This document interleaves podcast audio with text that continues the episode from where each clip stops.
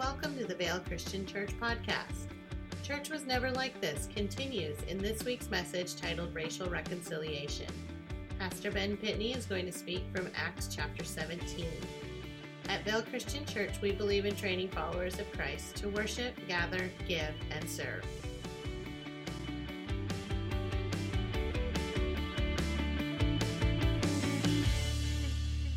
You know, I, uh, I really wrestled this week on uh, what actually what my message should be.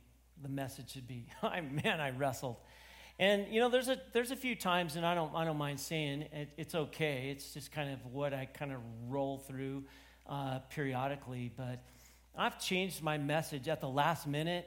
I mean, dozens of times, just the night before, um, because of maybe how things unfold in our culture or just for reasons, you know, just other reasons where I just feel unsettled about oh, what I landed on. But man, this week, oh, I've really wrestled. And it's been kind of amazing over this last couple of months. I, will be focused on something and try to plan through it and plan ahead and study and kind of get ready. And then, in just like the next day, everything just changes in our world. And I feel like I'm I, I can't do it because it, it, it would appear that I'm out of touch, right? And so things are changing so quickly, it's amazing um, in our culture, in our world, in our nation. But because of just this, the nature of turmoil that our country is going through, I think that's what sort of disturbed me this week the most. And I I'm trying really hard to be very careful. I don't want to wield opinion and things like that. I'm trying really hard not to do that. My goal is always to draw the truth out of the text and present it in a way to where we can say, okay, then what does this have to do with me?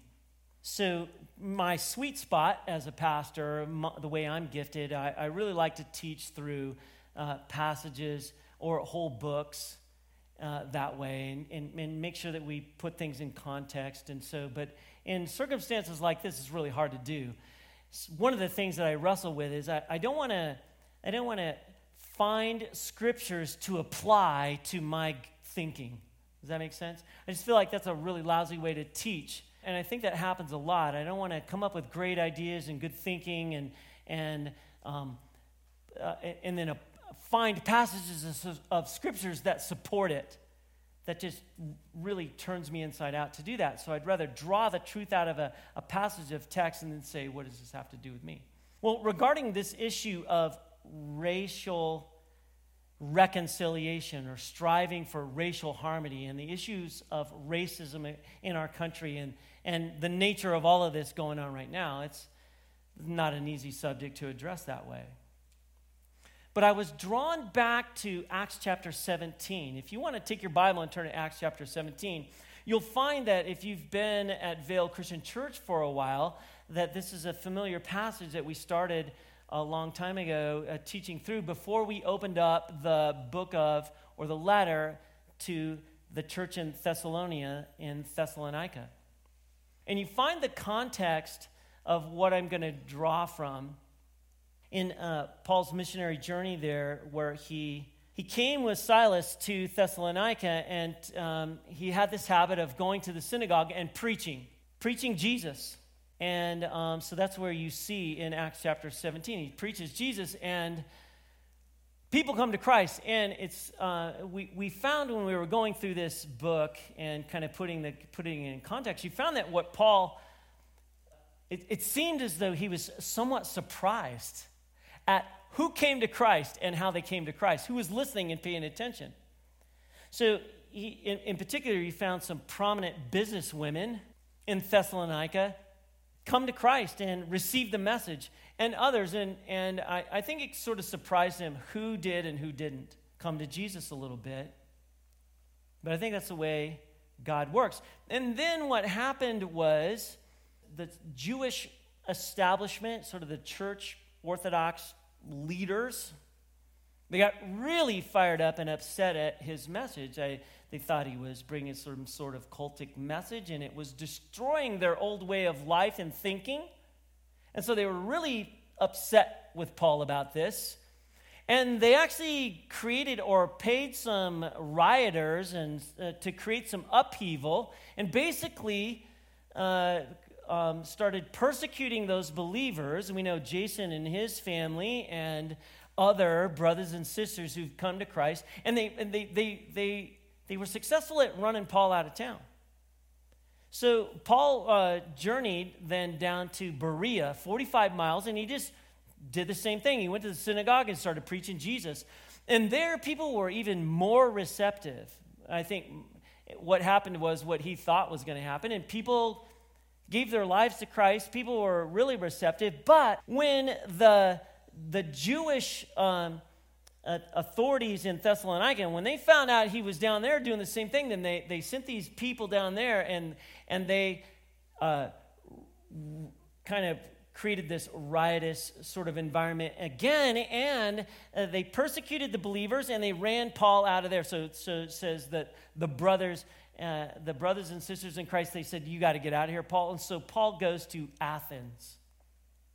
And then when Paul gets to Athens, all right, he sends back for some of the, uh, his guys, but while he's waiting, he's like, "Wow." He looks around, and you know what he sees? He sees ethnic pride. He virtually sees, he, he basically sees racism and prejudice. And he says, and these people are worshiping idols, and these are smart folks. And they see, they have this sort of form of being religious. And so he says, You guys need Jesus. And he just starts preaching Jesus to these folks in Athens while he's waiting for Silas to come help him and kind of get things going here.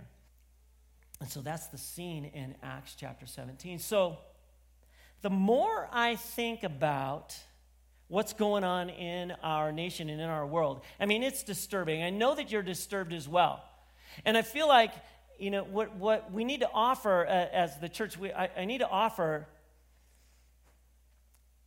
you know, what are we supposed to do? How are we supposed to navigate in this world? And it's really difficult, isn't it, to know what is right lately? I mean, watching the news, reading the news, scrolling through various forms of social media, man, it is hard to know who's right, who's wrong, what's truth and what's not, isn't it? It's more difficult than ever. And I think because of that, Christ followers and the church, the household of faith, we have to gather our discernment from the truth of God's word, or it, you're not going to be able to navigate correctly in the world that we live in. And we have a mission and a mandate, but we need biblical truth and foundation in order to navigate this world. Otherwise, you're just kind of spinning your wheels, and I think you will find yourself supporting things you probably shouldn't support not supporting things maybe you should. You're, you're, you're not going to know. You're not going to have the discernment to know what we should do. And, and, and believe me, I, did, I don't think it's easy. But I do believe that the more you immerse yourself in God's word, that the truth presents itself in such a way that then the wisdom of God and his discernment will be yours discernment. And this is what I want to do today. I want to help you with this. And I'm going to share basically six biblical truths that create a foundation for the way we should think in the middle of all this upheaval culturally that is happening in our society right now. So I'm eternally thankful and grateful that God gives us His word to guide us and give us direction on what to do. And that's where we need to go. So your Bible should not just be this thing that uh, you um, look to occasionally. It's got to be the center of who you are as a Christ follower. It's got to be, God's word has to be hidden in our hearts. So I want to motivate you this way, okay? So, to that end, let's lay out these biblical truths or foundations to work from because the time is ripe. If it's not now, I don't know when it is. If the time is right for the church to have clear message and answer to all this upheaval and how we should navigate. And I believe there is answers. I believe there is. And can I say this gently and carefully? I'm I tried my best to look through the scriptures today and draw the truth out of the text using Acts 17 and other places and say, okay, a lot of people are marching and protesting and doing all these things, and, and a certain amount of it I'm actually really good with. But I want to know what matters to God. That's what I want to know. What is it that matters to God? Let's look together. Here's my first point God made all ethnic groups from one human ancestor. And I want to draw this truth out. So in Acts chapter 17, you get to this place where Paul is speaking to, these, to this group or this council of Athenians, all right? And here's some of the things that he has to say regarding head on, he's facing racism. He says in Acts 17, verse 26, and you should look at this for yourself. These are verses you should underline. He says, From one man, he, or that is God, made every nation. The word nation there is pan ethnos. It equals every ethnic group. Every ethnic group. That's every nation. That's pan ethnos. He made every ethnic group or every nation of the human race to inhabit the entire, all the earth, determining their set times and fixed limits of the places where they would live. So I want you to notice two things right here. They're really simple, actually. God is, number one, or A, God is the maker of ethnic groups. God is. Ethnic groups are God's idea. So he's the maker, the designer of ethnic groups. God made from one every nation. Ethnic groups do not just come about by random genetic change. That's not it. They come about by God's design and purpose. The text says plainly God made every ethnos. This is all God's idea. Now, here's the second thing God made all ethnic groups from one human ancestor. He's talking about Adam here. So Paul says, from one man, he, God, made every ethnos. So this has a special punch to it. When you read through the story through Acts chapter 17, it has a real punch to it when you dwell on why he chose, this is Paul, to say, to say this to these Athenians on Areopagus, the side of this hill, amongst this group of council of wise Athenians, all right? Here's, here's what he's doing. The Athenians were fond of boasting that they were autochthonous.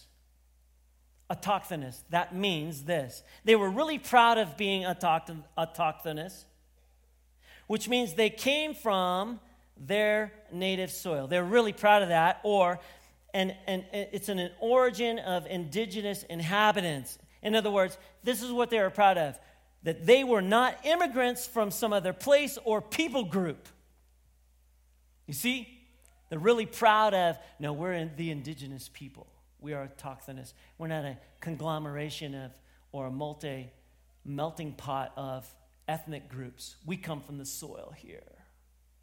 And so they had an arrogant pride about them and that Paul like immediately recognized. And this is part of the reason why he says, "My goodness, you guys need Jesus so bad." Right? Paul chooses to confront this ethnic pride head on. And it's interesting, how does he do it? He says, God made all the ethnic groups, people. He made Athenians and barbarians. He made them out of one common stock. So you Athenians are cut from the same cloth as the despised barbarians and Scythians. And amazingly, some people rejected and said, You're nuts. But lots embraced actually this and they said, Well, we'll listen to more. We'll listen to more of what you got to say. So that's this first point at foundation. Now, it's going to continue to connect. So I want to go into the second point. All members of every ethnic group are made in the image of God. So you got to go to Genesis chapter 1 verse 27 for this. Where God creates us, right? And it says in 127 it says God created humankind in his own image. Really important, own image, his own image. He created humankind in his own image. The image of God, he created them, male and female, he created them. This is really foundational stuff, and, and not many might, uh, would um, disagree with that within the church, but here you go. When you put the teaching then of Genesis 1, that God created the first human in his image, together with the teaching of Acts 17 26, that God made all ethnic groups from the first ancestor, what emerges is that all members of all ethnic groups are made in the image of God. This is really, really key and really foundational. All members of all ethnic groups are made in the image of God. So, no matter the skin color, or facial features, or hair texture, or other genetic traits, Every human being in every ethnic group has an immortal soul grounded in the image of God. Think about this. That means everyone has a mind with unique godlike reasoning powers, a heart with capacities for moral judgments and spiritual affections,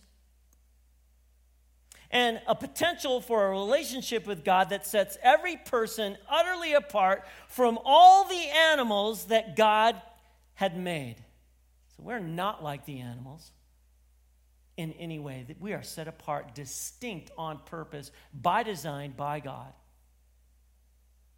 Every human being, no matter color, shape, age, gender, intelligence, health, social class is made in the image of God. That is as foundational as it gets. Now, let's keep going. Let's go on to the next point. Number three, being a person in the image of God determines the significance of who you are. Now, this is key and this is profound, maybe the most profound thing. If you don't get anything else today, focus here.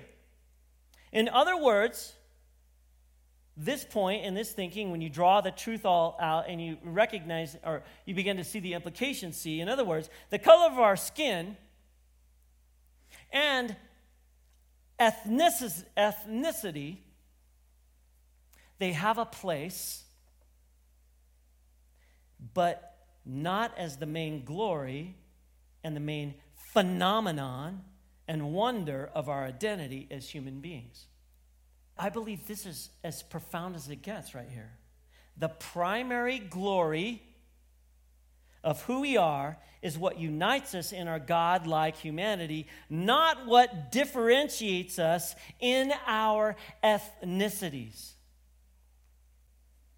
I, I, you got to let that sit on you just for a minute because this is the most fundamental reason why and, and I want to be careful here because I am injecting some, I guess, opinion here. It's almost impossible. But think about this for a minute. Because I think the most fundamental reason why programs of diversity training,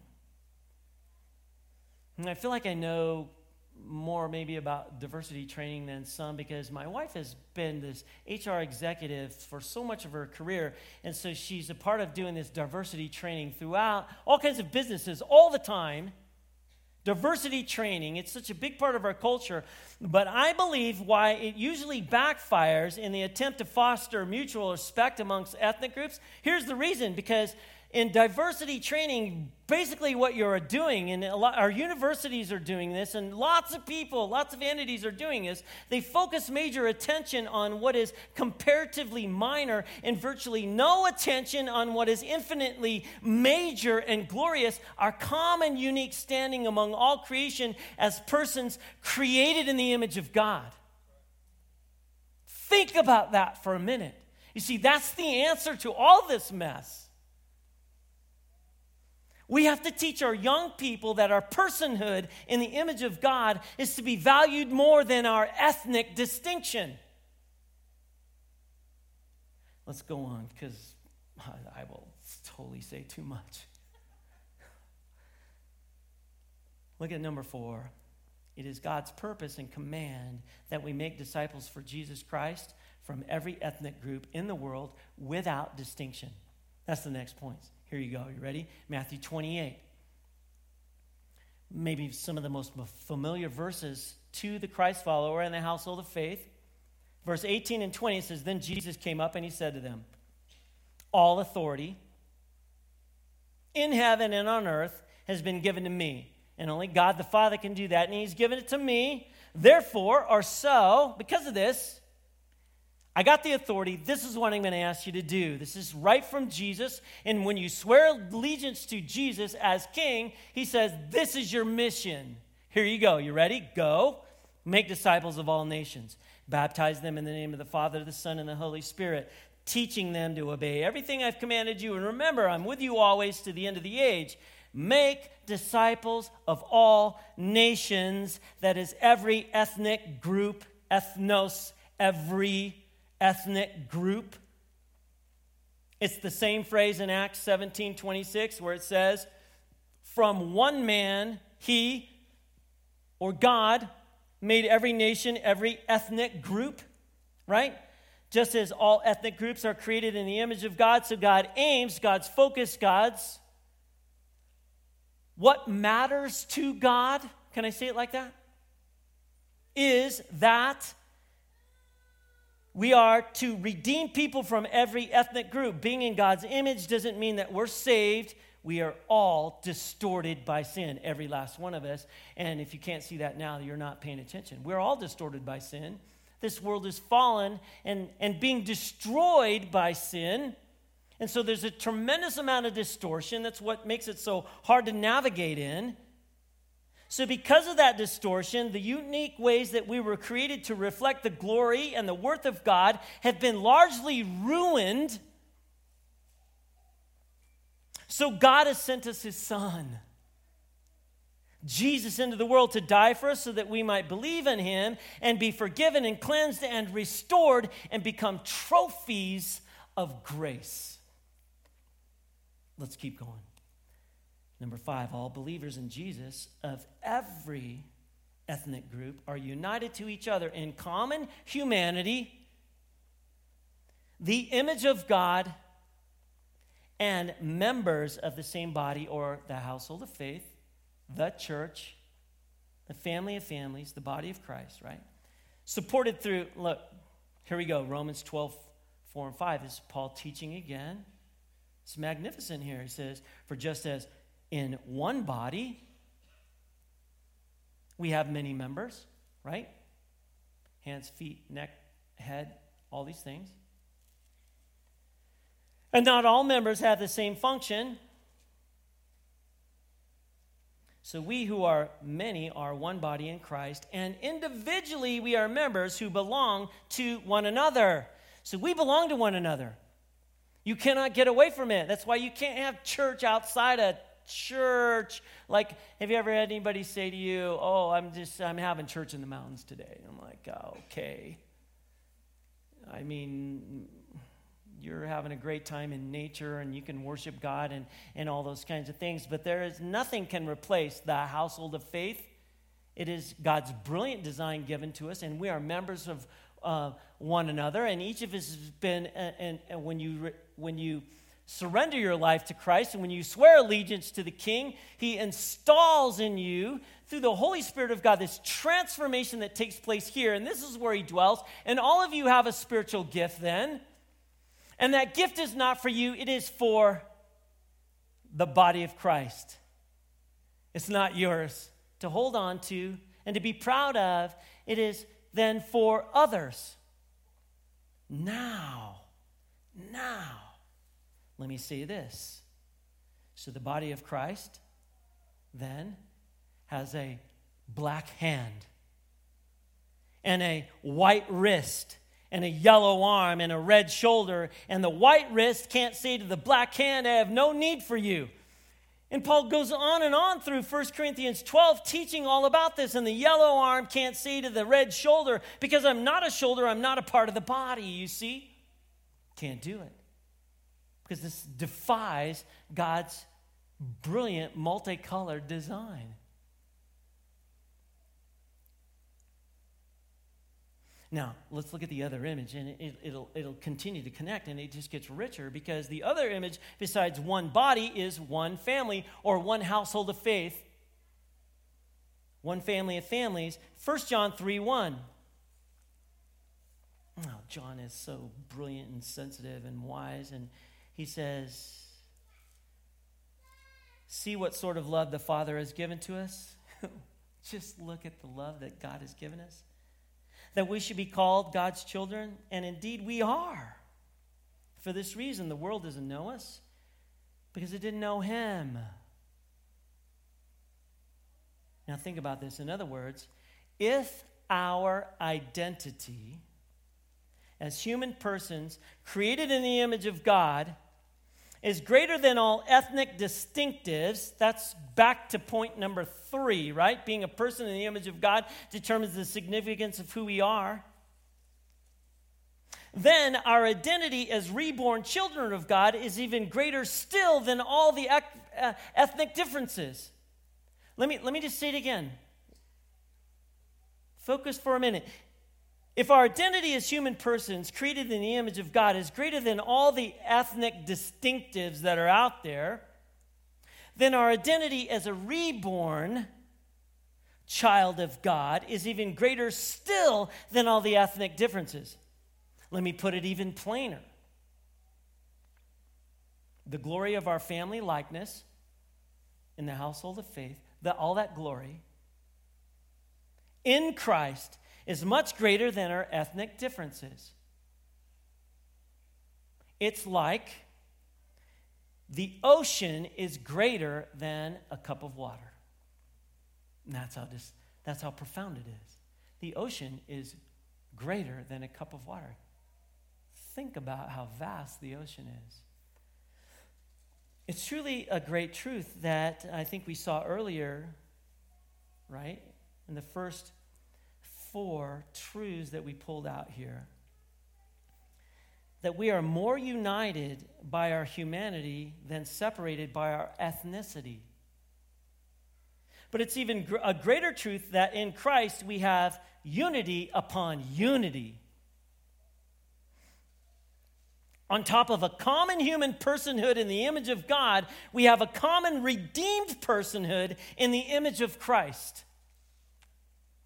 And how much less are we to be divided by our ethnic differences? It, it, it just has actually no place. Colossians 3:11 so we've been studying this book, right? This church in Colossae and Paul wasn't even there. He received word back and he says in chapter 3, verse 11, he says, Here there is neither Greek nor Jew, circumcised or uncircumcised, barbarian, Scythian, slave or free, but Christ is all in all. Christ is all in all. You see? Now, we're going to get to number six, and number six is going to be like, what? Where does this come in? It does. I don't think that we struggle with this issue very much anymore in our culture. I think we used to 40, 50 years ago. So, bringing up, the Bible forbids intermarriage between believer and unbeliever, not between members of different ethnic groups. Now, so my grandparents might say, oh, I mean, they, I think they struggled with this. But I, I, I don't think it's, it's a struggle much anymore like it used to be. But let's just draw the truth out of the text here because I think there's something really valuable from looking at this issue about marrying different ethnic groups, mixing the races and, and, and things like that, right? And intermarriage between believer and unbeliever, right? 1 Corinthians 7:39. Let's just look at that verse really quick, and I think it'll make sense to you once we draw the truth out of the text. And why, why would you go here? says a wife is bound as long as her husband is living. In other words, when you're married, you're bound. You're in this covenant. But if her husband dies, she's free to marry anyone she wishes. Now, there's a whole sermon. He said, sermon in this, but um, we're not going there. Eh, but, but you have to look at what is in parentheses there. Only someone in the Lord. Only someone in the Lord is what is meant.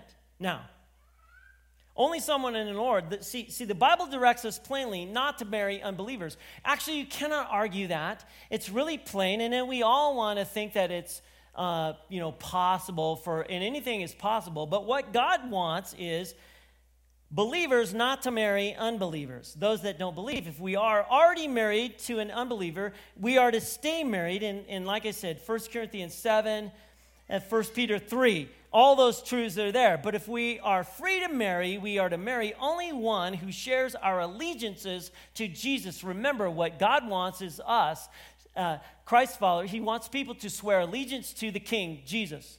That's where our allegiances lie. That's what matters to him. That our allegiances are to Jesus above all, right? Now, if that's what matters to God the Father, this is the main point of the Old Testament warnings about marrying those among pagan nations. For example, Deuteronomy 7. Look at Deuteronomy 7 because you can go back Deuteronomy 7, verses 3 and 4, it says, God says, You must not intermarry with them. Do not give your daughters to their sons or take their daughters for your sons, for they will turn your sons away from me to worship other gods. Then the anger of the Lord will erupt against you and he will quickly destroy you. So, the issue, see, for God is not color mixing. That's not the issue. Or customs mixing. mixing or clans mixing or tribal mixing. That's not the issue for God, not at all. The issue for God is will there be one common allegiance to the true God in this marriage, or will there be divided affections? Because what does He want? He wants pure allegiance to the King, not divided affections. So the prohibition of God's word is not against interracial marriage, but against marriage between believer and unbeliever. And this is exactly what we would expect if the great ground of our identity, the foundation of our identity is not in our ethnic differences, but our common humanity in the image of God, our new human in our new humanity in the image of Christ. You see what is important and what matters to God.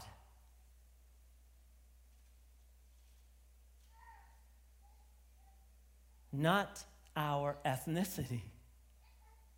Not our, not our ethnicity. You see that?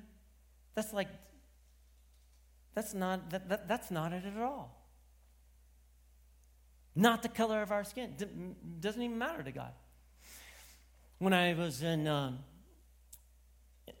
late high school, early college years, you know, there was a real, he's, he's still out there. He's pretty, he's a little controversial now, but he was a creation evolution, uh, he was a creation research teacher, and so he was de- dealing with creation and evolution and all these things. Anyway, his name is Ken Ham. He writes some pretty decent books, and he's, uh, he's, he's got some really great thinking. But uh, one of the things I remember that kind of struck me is he said, You know, if you just melted us all together across the globe, our colors of our skin, pigment, if you took all the pigment of our skins together, we would, and you just mixed it all up, what color would you come up with? And he said, he said it would be what I would call middle brown. We'd be all kind of middle brown color. What's this got to do with me? What's this? Because that, that's where we're headed, right? That's what we need to know. What's it got to do with me then? What are you getting at? We should be known as a church that loves racial harmony because we love the gospel and we love to strive, to strive to be known as a church with the gospel at its center. The gospel is all about Jesus and his message. Paul addressed things head on by just preaching Jesus, teaching Jesus. We should revere the glory of God in the person of Christ that reflects God's multicolored wisdom. Wisdom because he is faithful and sovereign in his design. He didn't design us differently so that we might fuss over our ethnicities and colors of our skin. Because where racial harmony doesn't flourish, the cross of Christ is dishonored, and the sovereignty of God is veiled and covered up and hidden. And, and, go here with this. Look at this quote. The glory of our family likenesses in Christ is much greater than our ethnic differences, just as the ocean is greater than a cup of water. You see? Isn't that the message that the world needs right now? We're going to go fussing over this. And could we glory in our. You see, if the church could just communicate this, if we could model this, because I don't know if you're going to tell anybody, I think you have to model it. We have to model that our family likenesses in Christ is so much greater than our ethnic differences. That's what matters to God. That seems to be, when you draw the truth out of the text, that's what matters to God, is the family likeness in Christ. That, I mean, I, I don't know how else to say that. You see, if we can model that, it solves all these issues, doesn't it? If we could get your arms around that. So, so, all right, against the rising spirit of indifference, and alienation and divisiveness and hostility and violence in our nation, if you're a Christ follower, if you're the household of faith, if you're Vale Christian Church, then what matters to God? What matters to God is that we embrace the supremacy of God's love and take new steps personally and corporately towards racial reconciliation. And I'm just going to lay it out practically like this this is what it looks like. It, I, it, it's actually pretty simple. You got to start right here in your own heart. Number one, let's cast out every belittling and unloving thought from your minds right here. Where does your mind go? How do you think? Because the way we should think is like God thinks.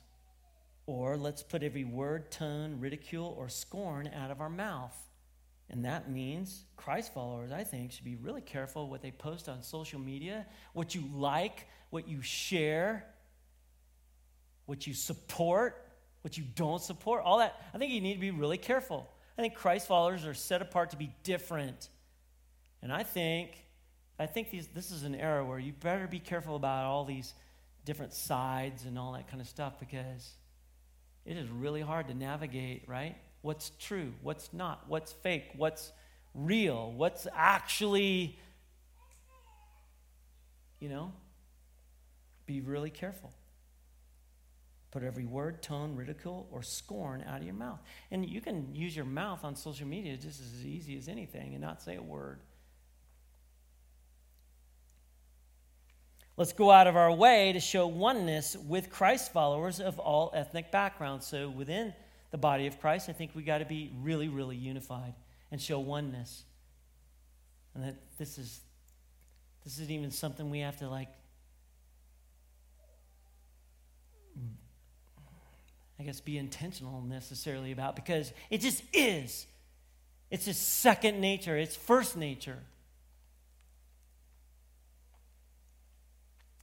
How about this? Let's be the salt and light in our hostile and fearful society. It's pretty hostile out there, it's pretty fearful, it's a big mess. We're supposed to be salt and light in the middle of this with courageous acts of kindness and respect. Acts of kindness and respect. Acts of kindness and respect. And then let's look to Christ to be forgiven, cleansed, healed, and empowered to love. Because the glory of our family likeness in Christ is much greater than our ethnic differences. Like the ocean is greater than a cup of water. That's what matters to God.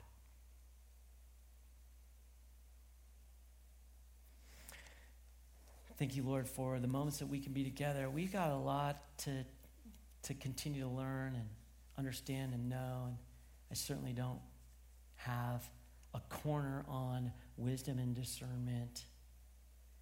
I think we're all doing our best. So now, Lord, help us to immerse ourselves in the truth so that the truth is what meets all this stuff head on in our culture and our society. It's the truth that sets people free. And it seems to me, God, that we are focused on the wrong things most of the time. And we can get caught up in the household of faith as well. So help us to focus on the truth of what matters to you. You're the maker of all the ethnic groups. And we came from one human ancestor. And we are made in the image of you, Father. Help us to live like that and to glory in a feature that because we know that that's what matters to you and most important to you. In Jesus' name we pray. Amen.